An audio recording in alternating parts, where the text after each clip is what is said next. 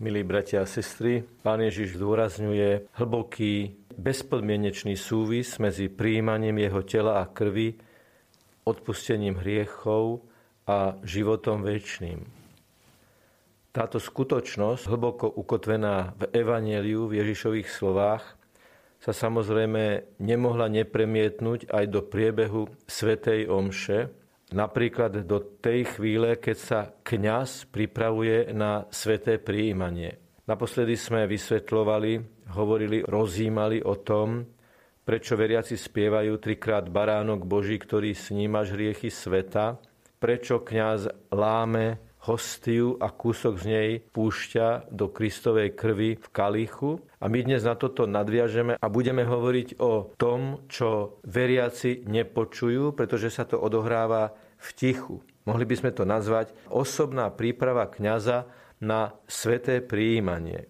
Teda po lámaní chleba a po vpustení kúska premenenej hostie do kalicha nasleduje príprava kňaza na sveté príjmanie, pričom sa môže pomodliť jednu z dvoch modlitieb, ktoré sú priamo v Omšovej knihe. Nie sú to modlitby predsedajúceho, sú to modlitby osobné, prednášané v jednotnom čísle, nehovorí predtým modlíme sa, nehovorí za ňou amen. A hoci je väčšina modlitieb Svetej Omše adresovaná Otcovi, v tomto prípade je modlitba adresovaná Kristovi.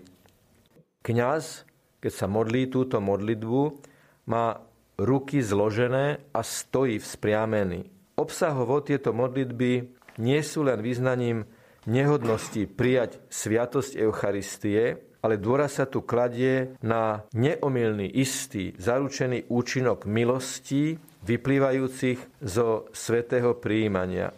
Prvá modlitba, ktorú budem citovať, znie Pane Ježišu Kriste, Syn Boha živého, Ty si z vôle Otca a za spoluúčinkovania Ducha Svetého svojou smrťou oživil svet týmto svojim presvetým telom a krvou zbav ma všetkých mojich hriechov a každého zla. Daj, aby som sa vždy pridržiaval tvojich prikázaní a nikdy nedopusť, aby som sa odlúčil od teba.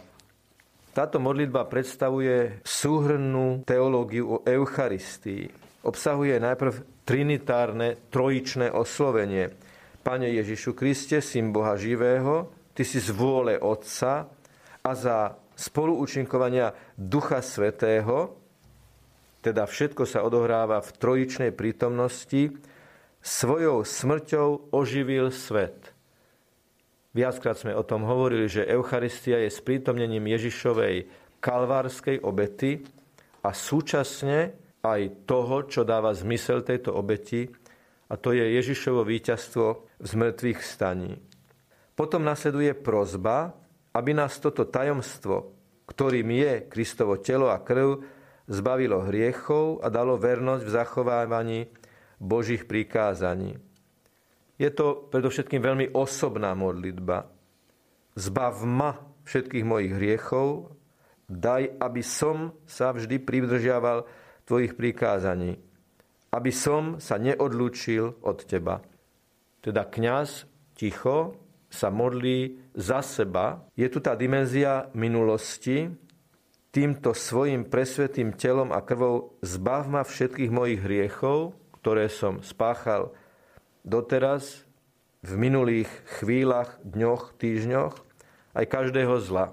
A potom je tam tá dimenzia budúcnosti. Daj, aby som sa vždy pridržiaval tvojich prikázaní a nikdy nedopusť, aby som sa odlúčil od teba.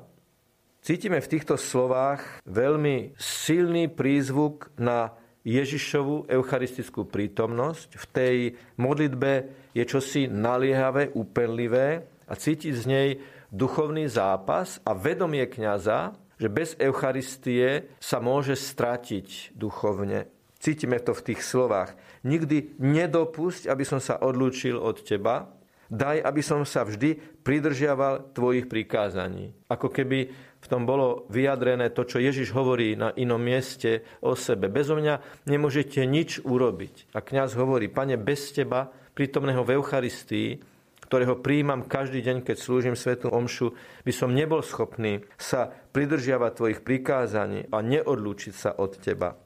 Druhá modlitba je kratšia, ale jej slova sú veľmi hlboko biblicky ukotvené a to v slovách svätého Apoštola Pavla v prvom liste Korintianom v 11. kapitole. Svetý Pavol píše, kto by teda jedol chlieb alebo pil pánov kalich nehodne, previní sa proti pánovmu telu a krvi. Nech teda človek skúma sám seba a tak je z toho chleba a pije z kalicha. Lebo kto je a pije a nerozoznáva telo, ten si je a pije odsúdenie. Teraz ideme od citátu zo svätého Pavla k modlitbe, ktorá je ním inšpirovaná. Pane Ježišu Kriste, nech mi prijatie Tvojho tela a krvi neslúži na odsúdenie a zatratenie, ale pre Tvoju dobrotu nech mi ochraňuje a uzdravuje dušu i telo. Trošku predbehnem náš výklad. Za chvíľu kňaz zdvihne hostiu a povie, že blažení sú tí, čo sú pozvaní na hostinu Baránkovu. A to je ten moment, keď treba rozlíšiť. Keď teraz pôjdem na sveté príjmanie, budem príjmať s čistým srdcom, s olutovanými hriechmi, očistenými, ak sú smrteľné vo svetej spovedi, alebo nie. Kto by pristúpil k svetému príjmaniu, vedomý si toho, že spáchal smrteľný hriech a ten hriech nevyznal, tak potom je to ten prípad odsúdenie a zatratenie pre toho, kto by príjmal nehodne. A preto je do modlitby zakomponované, nech mi prijatie tvojho tela a krvi neslúži na odsúdenie a zatratenie. Prijať Kristovo telo a krv nevyžaduje iba predchádzajúce obrátenie, ale pôsobí aj odpustenie a dáva silu. Preto aj v tejto modlitbe je dôraz na účinnosť sviatosti, ktorá je prepojená s nehodnosťou a slabosťou človeka. Viac sa tu hľadí na Kristovu dobrotu, než na našu slabosť. A preto sa modlitba končí pozitívnym prvkom, Eucharistia nám dá silu a zdravie pre dušu i pre telo. Ale pre tvoju dobrotu nech mi ochraňuje a uzdravuje dušu i telo.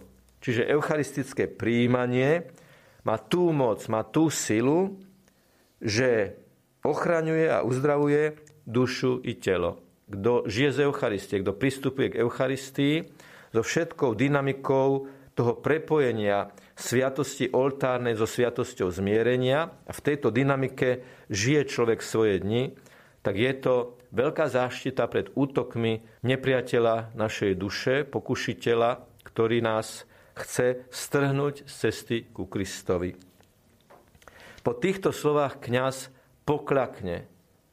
To veľmi rezonuje s týmito slovami, s tou úctou a bázňou pred Kristom skutočne prítomným pod spôsobom chleba a pod spôsobom vína.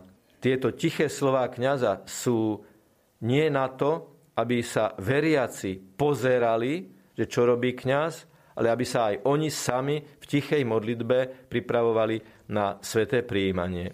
Aby rozumeli slovám hľa, baránok Boží, ktorý sníma hriechy sveta a sníma aj tvoje hriechy, moje hriechy, naše hriechy hriechy sveta. Nech je pochválený Pán Ježiš Kristus.